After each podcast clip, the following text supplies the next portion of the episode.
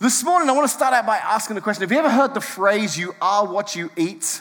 Ever heard that phrase? Yeah, I know most of you probably have heard it. So I was thinking about what I was going to speak about this morning, and that phrase came to mind. So I started to research that phrase. I sat down. I was just out here in the foyer working on my message, and I found a website that just talks about language and phrases and the origination of phrases, where they come from. And I spent about 10, 15 minutes just researching this one phrase, you are what you eat. I know it's an incredibly complex job I have as a pastor. So I was on this website, and it was fascinating reading all about this phrase, because what I learned was it didn't even begin in the English language. The first time we come across this phrase, you are what you eat, is in a French medical publication back in 1826, and the French phrase translated into English was, tell me what you eat, and I will tell you what you are. That's the first time we come across this phrase. And it was a doctor back in France in the early 1800s. And this publication he put out, it said, tell me what you eat and I will tell you what you are. Then later on in the 1800s, 1863, I'm sure you all remember the German essay that was published. And in that essay it said, der Mensch ist, was er ist. Do you remember that? I know you're all familiar with that phrase. It just flows off the tongue. And what that means in English is a man is what he eats. So this phrase is gathering some momentum, it's gathering some popularity. And then finally, in the early 1900s, here in America, a famous nutritionist by the name of, what's his name? I wrote it down here, Victor Lindar. He brought the phrase to our American audience when he said in a lecture, you are what you eat. You are what you eat. How to win and keep health with diet. So this is fascinating. I'm reading this whole thing. I'm now educating you on this topic. I mean, a good 10 minutes spent reading this. And at one point, I kid you not, as I'm reading this, and I'm reading all about these nutritionists and doctors who were tying in this idea of you are what you eat, I suddenly realized I'm eating a Hershey's cookies and cream chocolate bar. I kid you not. I can't make this stuff up. I'm literally, as I'm reading this and I'm eating it, it suddenly crosses my mind, I wonder what I am. Oh, I'm a candy bar. And some of you are like, Dave, we didn't need you to tell us that. We knew that. So, and the funny thing is, that particular candy bar that I was eating, I just found it back under the coffee bar, under the counter. I was there looking for a pen, and there was this cookies and cream candy bar, and I was like, hey, jackpot. So someone here this morning who's listening to my message is thinking, that was my cookies. That was my bar. That's my candy bar. The guy ate my candy bar. So... But here's where I want to tell that kind of story just to lead things in here, because if it is true that we are what we eat, if I was to say to you, okay, think about the last 24 hours, if you are what you eat, and you think back over the last 24 hours, does that excite you or does that terrify you, thinking back over what you ate over the last 24 hours? But if that's our physical food, if our physical food determines who we are, then what about our soul food? Now, I'm not talking about southern fried chicken here. I'm talking about soul food, the very core of who we are, the very essence of our being.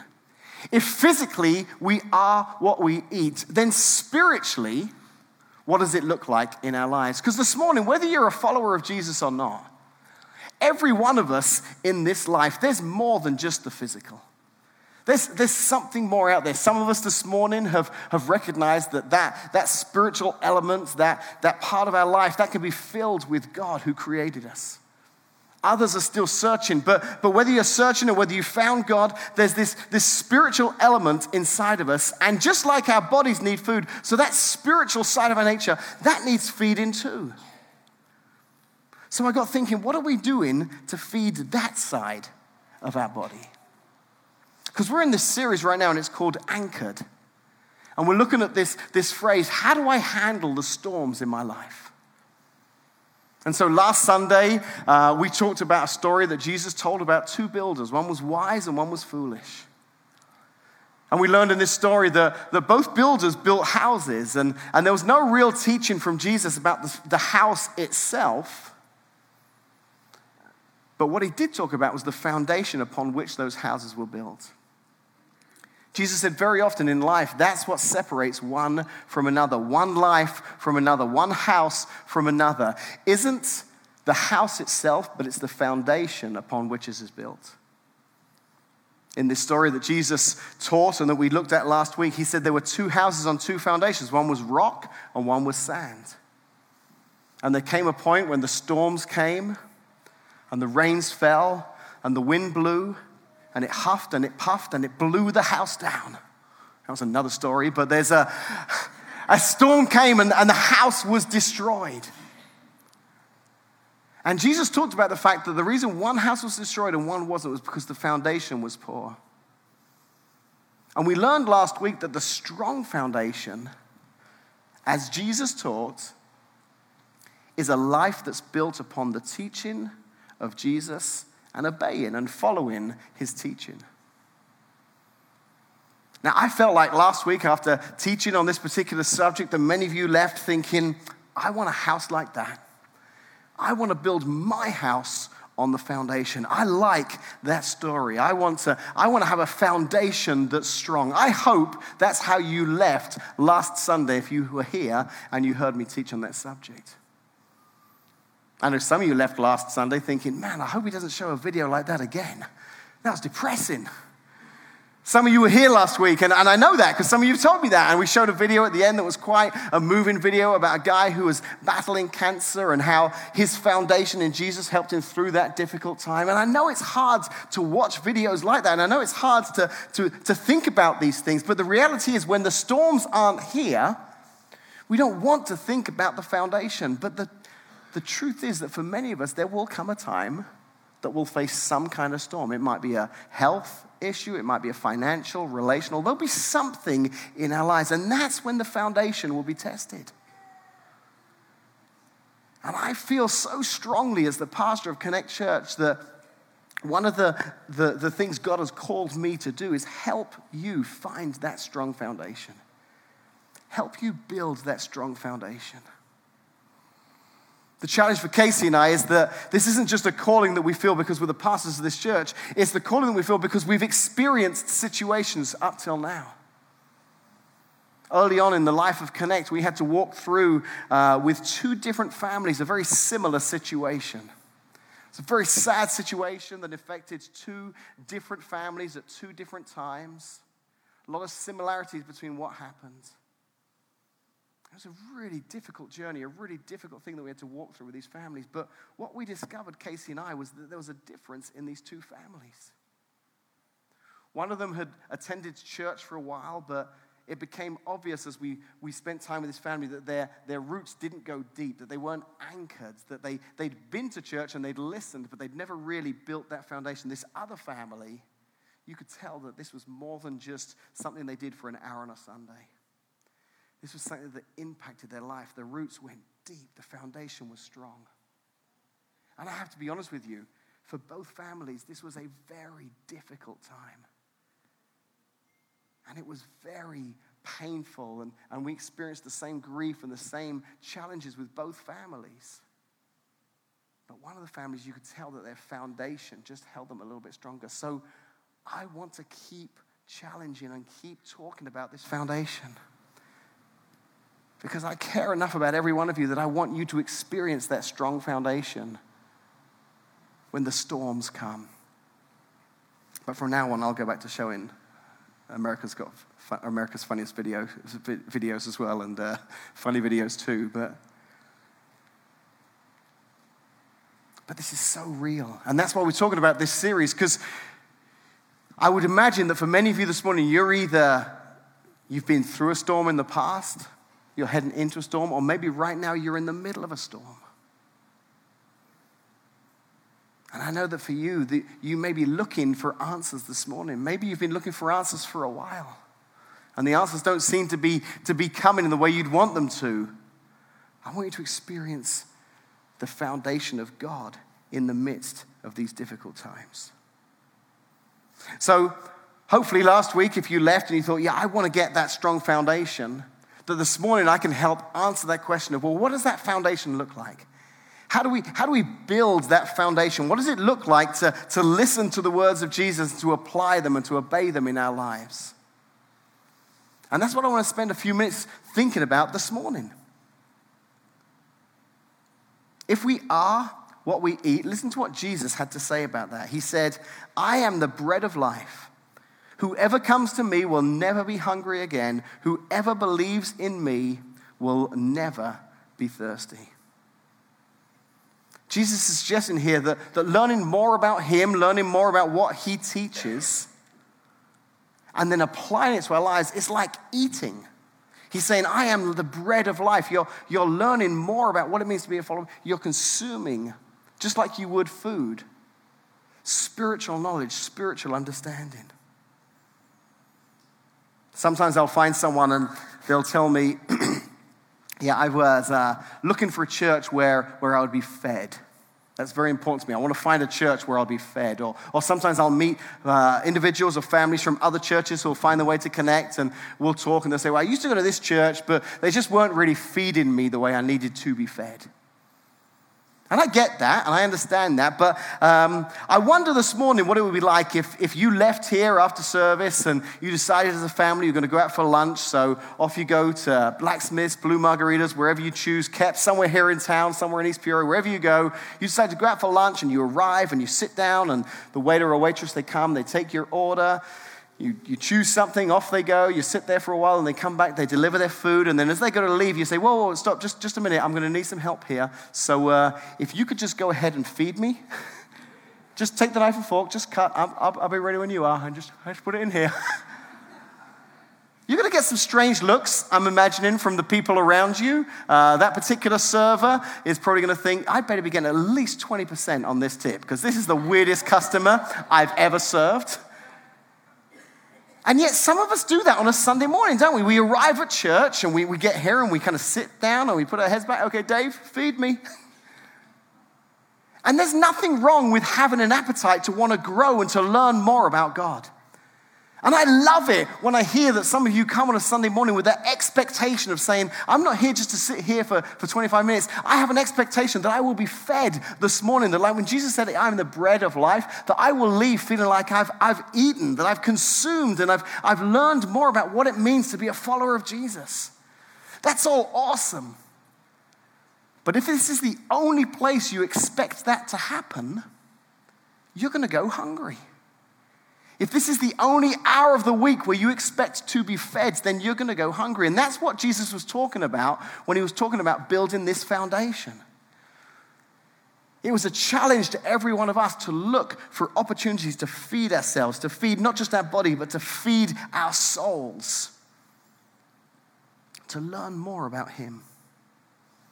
There's a big church up in Chicago, 15,000 people go there, and several years ago they did this big church-wide survey. They called it Reveal, and they published the results of their survey because they felt like it was a really great kind of perspective of church life as a whole, because they had so many members at so many different stages of their spiritual journey. And it was fascinating reading the responses of the members and what it was for them that helped them grow in their faith, what was important for them in a church.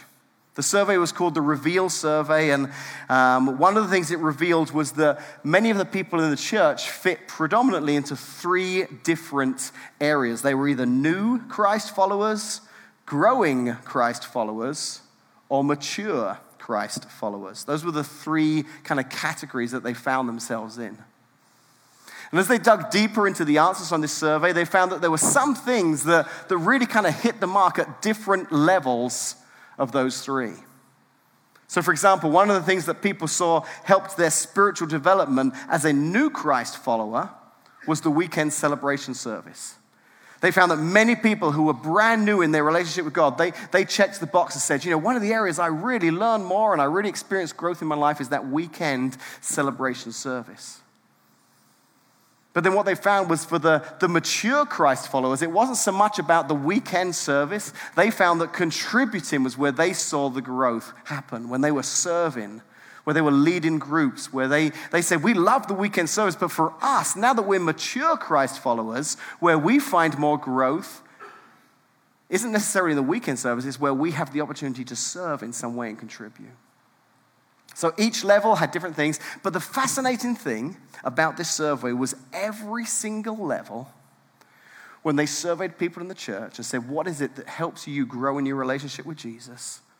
From the new Christ followers right the way to the mature Christ followers, The top answer in every single category was reflection on Scripture.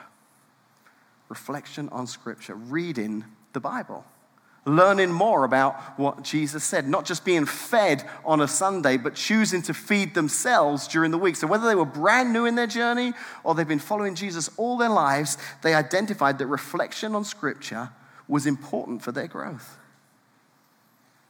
Even Jesus himself recognized the importance of reflection on Scripture. Even he knew what it looked like to be well fed. Now, you need to understand, obviously, in Jesus' day, he didn't have the Bible like we do to reflect upon because a big part of the Bible was about him. So it hadn't actually yet been written, okay? All the New Testament, he couldn't read that because that was yet to be written. But he did have what we have in the Old Testament and what in his day and age would have been referred to as the law and the prophets. And as a rabbi and a teacher and an Israelite, he would have spent a lot of time studying and reading that and consuming it. So it was like soul food inside of his body. And as a result of that reflection on Scripture and that reading, that foundation was being built. And the great thing about foundation is there will be a time when storms come. And that's when you find out how anchored you really are. So for Jesus, one of the very first storms that he faced was when he chose, before going into his public ministry, to spend 40 days praying and fasting in the wilderness.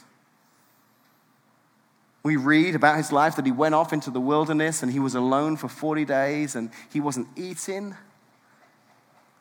And during this time, he was concentrating on praying and seeking God's will. And we learn that towards the end of these 40 days, in his hunger, maybe even in his pain, that the devil came to tempt him, that the storms came. In fact, there came a point where, at one point, the devil came and said, I know you're hungry, but you're Jesus. You're the Son of God. He hadn't yet done any miracles, but this is the man who would go on to turn water into wine and 5 loaves and 2 fishes into enough to feed thousands of people. So the devil says to him, you could take one of these rocks and you could turn it into bread right now. And that was a legitimate temptation for Jesus right then because he was hungry. And the devil was reminding him, hey, all you've got to do is turn this into bread. And right now, all that hunger can go, you can eat. And listen to how Jesus responds. Matthew, one of the writers of the life of Jesus, he tells us in Matthew 4:4 that Jesus responded by saying, man shall not live on bread alone, but by every word that comes from the mouth of God. Man shall not live by bread alone, but by every word that comes from the mouth of God. Now, here's why this is really important to understand what it is that Jesus just said. Jesus isn't just combating the devil with what he believes to be true. This is Scripture. He's quoting a verse back at the devil from the Bible. Because Jesus had spent time reflecting on Scripture, reading Scripture, trying to understand the Bible in years gone by, now when he's faced with the storm, now when he's in the midst of the difficult time, what's in him comes out. And it's Scripture. I wonder how you do. I wonder what's in you, what comes out when you're in the storm. How many of you remember the movie A Few Good Men? Anyone remember that movie? I love that movie. And there's a great scene towards the end of the movie. Even if you don't remember anything about the movie, this is the scene that you remember. It's the scene when Jack Nicholson is on the stand and Tom Cruise is a lawyer and he's badgering him and he's asking him these questions and he's pushing and he's pushing. And he's getting tougher and tougher. And finally, Jack Nicholson finally says, you can't handle the truth. He says it in an American accent. You can't handle the truth. Sounded just like Jack, didn't it? Canadian Jack. And I love that scene. I love that thought of that lawyer being able to push him into a corner and finally what's in him comes out and it explodes and the truth comes out. I've got a friend in England, he's a lawyer, and I was very disappointed to learn a few years ago when I was talking about his job that courtrooms, at least for him in England, are nothing like that. He's never got Jack Nicholson to suddenly explode and confess to the crime he committed. Do you know, I found out he's only actually ever used the word objection once. I was like, you're kidding. I'm so glad I know that. I could have spent years training to be a lawyer thinking I was going to get to shout, objection. He said even when he used it, it was more like, no, Your Honor, I object to that. It was even really kind of lame the way he said it. I want to believe that in these courtroom situations, these clever lawyers are able to corner people into suddenly revealing what's inside of them, and the truth comes out. And I think that's where Jesus was in this moment of hunger and despair and pain, and the devil's tempting him, and he's hungry, and it's a legitimate temptation because Jesus is thinking, I could do that. I could eat everything, all this hunger pain, all this could go right now. But what is inside of Jesus comes out. And it's this verse in the Bible that he's read, that he's meditated upon. It comes out from inside of him. He says, I don't need to turn these rocks to bread, because even though I'm starving, there is more to life than just bread. And here's the thing, in quoting this verse, he's not just quoting a verse, he's reminding the devil of an entire chapter of history for the Israelites. Because this verse actually represents an incredible miracle that God did thousands of years before in the life of the Israelites with Moses. So we're going to go back and look at that here real quick, just to set some context to why this verse that Jesus quoted was such a profound and such an important verse to quote in that moment. All the way back in the Old Testament, there's a book called Exodus, and it focuses in on the life of Moses and him delivering the Israelites out of slavery in Egypt and taking them across the wilderness and into their ultimate home, the promised land that would become Israel. And it wasn't an easy journey. They've been living in slavery for hundreds of years, and no sooner have they got into the wilderness than they're starting to complain to Moses. He set them free. He's rescued them. They were miserable in slavery. But as soon as they're in the wilderness, they start to question whether this was a bad idea. Listen to what happened in Exodus 16:3. This is the Israelites complaining. They say, if only the Lord had killed us back in Egypt, they moaned. There we sat around pots filled with meat and ate all the bread we wanted. But now you have brought us out into this wilderness to starve us all to death. The truth is, they'd actually gone just a few hours, maybe even a day or two without food. And they're starting to question everything. They're like, God, this was terrible. We know we were in slavery back there, but we sat around pots of meat, which I think is a weird kind of, what is it, like fondues? What were they doing there? Is it like a Brazilian steakhouse? They were just full of these pots of meat everywhere. Pots of meat actually reminds me of a great story. So yesterday, so as you know, one of my dreams when we were renovating this space to become our church home was that this wouldn't just be a building that Connect Church uses for 2 hours on a Sunday morning and then sits empty all week. Our desire is that this becomes a community space, that people in the community can come in and use rooms or use the auditorium, that we can serve the community in whatever way we can.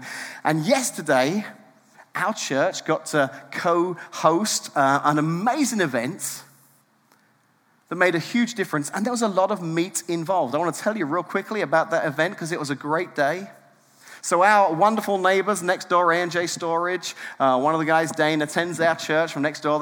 They partnered with the St. Jude Corvette Drive Club, and they decided to do a fundraiser to raise money for St. Jude, and the fundraiser they did was a steak cook-off.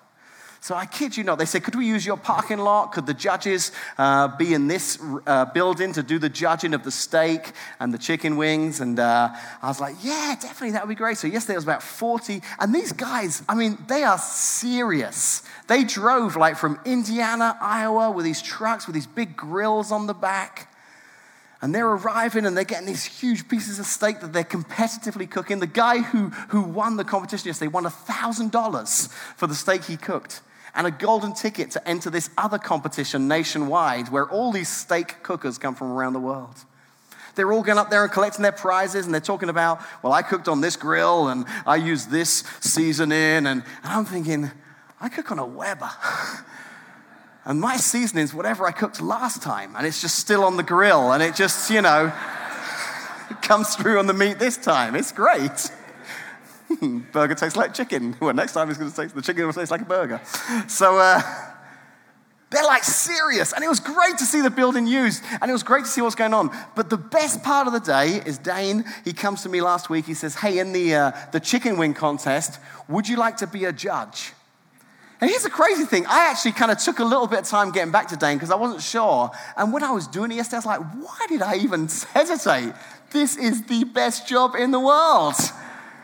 So here's my little bowl of chicken wings that I had yesterday. Talk about a pot of meat. Look at that. So I had to judge the chicken wing contest. And I know it looks like they're all half eaten. That's because as a judge, I was only allowed to take one bite. And then I had to score it. And then I had to rinse my mouth with water and some oyster crackers to cleanse my palate. I mean, these guys are serious. And then the next chicken wing. So on I went. And I actually kept them all in order because I knew which ones I liked. And I went back afterwards and made sure to finish off all the ones that I enjoyed. Seriously, again, it's hard work being the pastor of this church. But difficult job. Someone has to do it. Now, the cool thing is we actually had somebody from Connect who was competing in the chicken wing contest, Drew Hellman, who's about to leave the room. He was there yesterday, and you need to know this is a national competition, okay? People coming from all over the place, and this guy, he comes, he cooks, he finishes 13th. That's incredible. I know. Let's give him a round of applause. I mean, there's people from all over. And I got to judge all 14 competitors. So, hey, when you're being chased by a bear, you haven't got to be the fastest. You just got to be faster than the guy behind you. And you did it, Drew. You stayed just ahead of the last guy. So well done. So just to give you a visual for the pots of meat that the Israelites were missing, I just took a little detour there to celebrate the great work that God is doing. They raised almost $10,000 for St. Jude yesterday. It was an amazing event.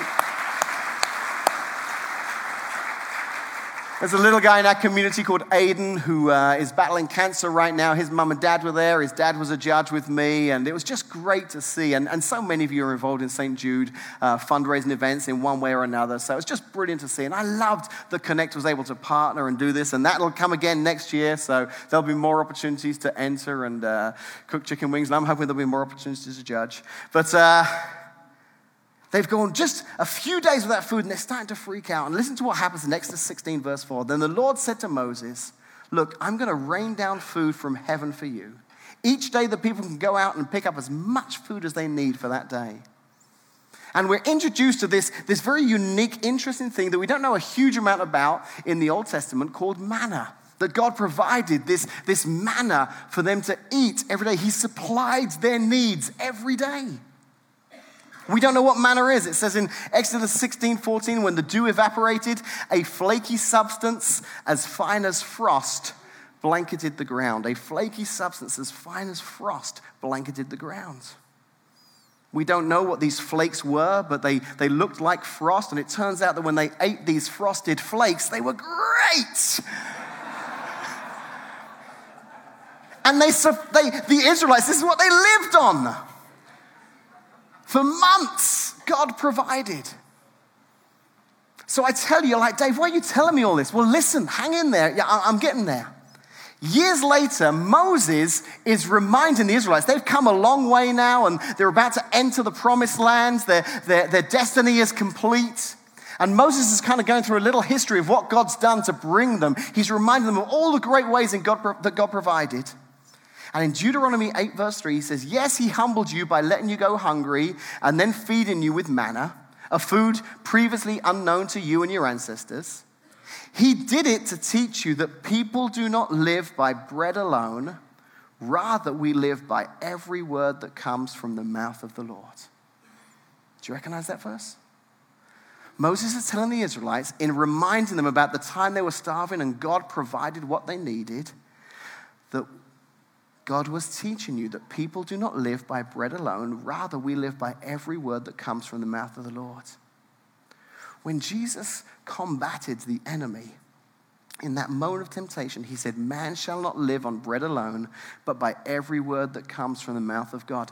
Jesus wasn't just quoting this verse from Deuteronomy. Jesus was reminding him of an entire chapter of Israel's history. He was saying, yes, I'm hungry. But my meditation and reflection on Scripture and on the history of the Jews and the Israelites reminds me right now in this moment that, yes, I could turn this rock into bread. But man doesn't live on bread alone. Just like God provided back then, God continues to provide. And I know that even though I'm hungry right now, God will provide. What's in him came out. When he was tempted by the devil, imagine if it read, and the devil tempted Jesus and he was hungry, and Jesus responded by saying, man, I hope this Sunday at church they're in a series that's talking about what to do when you're hungry and you're being tempted, because then I might learn what to do in this situation. Jesus had already spent time reflecting on Scripture, learning, growing. And because of that, he was able to respond to the enemy in that way. So I want to push on this just a little bit as we come to a close here this morning. I think reflection on Scripture is so important. I think being fed in this way is so important. I think that's what we learned last week is what builds the foundation in our lives. So when the storms come, we are anchored because we didn't just rely on an hour on a Sunday morning to tip back our heads to be fed. We chose to do some feeding of ourselves. And that can happen through many different ways. Maybe you join a small group where you get to study the Bible together. Maybe it's coming on a Sunday and learning more. Maybe it's listening to a podcast or watching another message online somewhere. But one of the best ways of growing and being fed is by consuming the word yourself. Feeding the soul yourself. 87% of people in the US say that they own Bibles. So that's basically 9 out of 10 Americans say they own at least one Bible. That doesn't count the number of people who have an app on their phone or their computer that has the Bible on it. But in that same survey, when asked how many people read it, even a little bit daily, only 2 out of Americans say they do. Now, I don't want you to feel like I'm giving you a hard time this morning. If I'm honest, I don't read every single day. I try. That's my goal, is to read and to consume and to be fed and to learn every single day. But it's my goal to be fed, to learn more about Scripture. In the early Jewish tradition, kids had to learn and memorize what was called the Torah, the first 5 books of the Bible. So they had to memorize if you look from Genesis through the first 5 books of the Bible, that's a lot of stuff. Kids would start as young as 5 years old. So what the teachers would do back then, the rabbis, is they would have honey. And they would dip the kid's finger in honey, and then the kid would recite a verse, and if he got it right, he got to eat the honey. Back then, honey was like candy. In fact, in Psalm 119, 103, this practice is talked about. The psalmist says, how sweet are your words to my taste, sweeter than honey to my mouth. So I want to challenge you this week, build that foundation, start to read some Scripture. I don't have any honey to give you this morning, I'm afraid. Maybe I can get some more cookies and cream, Hershey's bars, and get enough for everyone, treat you all. And some of you maybe think this morning, Dave, I hear what you're saying. I want to do that, but I just don't even know where to start. And I get that. The Bible wasn't put together as a book to be read like a novel, start to finish. I mean, it's very difficult to understand. There aren't many who can just pick the Bible up and read it just alone and fully understand everything that's in it. But there are some great resources that can help you in your reading and studying of the Bible. If you've never downloaded the Bible app on your phone, it's a wonderful app. There's so much to it. It's not just the Bible, and it is that. You can go and you can read any verse from the Bible. You can read it in different translations. Some people are very familiar with the King James Version. Maybe you grew up, or your parents or your grandparents, that was the version they read, and that's a translation from hundreds of years ago. So it's kind of written more in Old English, but there are new modern translations. It's still the same core words, but just in a more contemporary language. But the great thing about the Bible app is there are reading plans, and you can select a plan, and the plan might be for, reading the Bible as a businessman, or as a mum, or as a single mum, and there are different plans for different situations in life. And it helps you just read some passages of Scripture and then apply them to the situation that you're in. Maybe that's the way this week that you can start going and feeding more than just on a Sunday morning. Another great resource that I've just come across recently is another app, and it's called Read Scripture. If you search for this app in your phone, it'll be on Google or iPhone. It's called Read Scripture. It's brilliant. It's put together by an organization called the Bible Project. And every day it lays out a short 2 or 3 chapters that you can read. But it also has a video that you can watch. And these videos are so well done. They're these kind of cartoon videos, if you've ever seen them, like the drawings. And it's kind of explained. So before you even read Genesis, as you watch this video, the narrator, through graphics and through these kind of cartoon images, is explaining why the book of Genesis is even there. Why was it written? What's it talking about? Who wrote it? Why did they write it? How long ago did they write it? What was going on? So now, before you have to read a couple of chapters from Genesis, you get to understand more why Genesis is even in the Bible. And it breaks it down into daily readings with daily videos. It's just great. It will take maybe 10 or 15 minutes a day. And here's the thing. It's a discipline. It's like going to the gym or watching what you eat. Some of you may have to set your alarms, get up a little bit earlier. Maybe of an evening before you go to bed, just budget some time and say, I want to spend some time, just 5-10 minutes. But when Jesus was tempted, what came out of him was that reflection on Scripture. We talked last week about the foundation, and storms will come. I want you to learn what it is to dig deeper, to feed yourselves, to see not just your physical body grow, but your spiritual body grow, so that when the storms come, you're ready. Let's pray. Father, we love you so much, and we thank you, Lord. You know, when we read the Bible, it amazes me sometimes, because there were so many accounts within Scripture, and God spoke to Moses, and God spoke to Abraham, and we think, man, God, it would be so much easier today if you would just speak to us the way you spoke to Joseph and Abraham. But the reality is, Lord, you do. Back then, Moses and Abraham, they didn't have the Bible. We do. This is your voice to us. Lord, there have been times where I've read a particular verse at a particular moment in my life, and it's like you're speaking directly to me. I know people have shared that they felt like that on a Sunday morning. And Lord, I know you want to do that so much more than just in a 1 hour period on a Sunday morning. So help us to set up this discipline, to build this foundation in our lives, so that when the storms do come, if they come, we're ready. In Jesus' name, amen.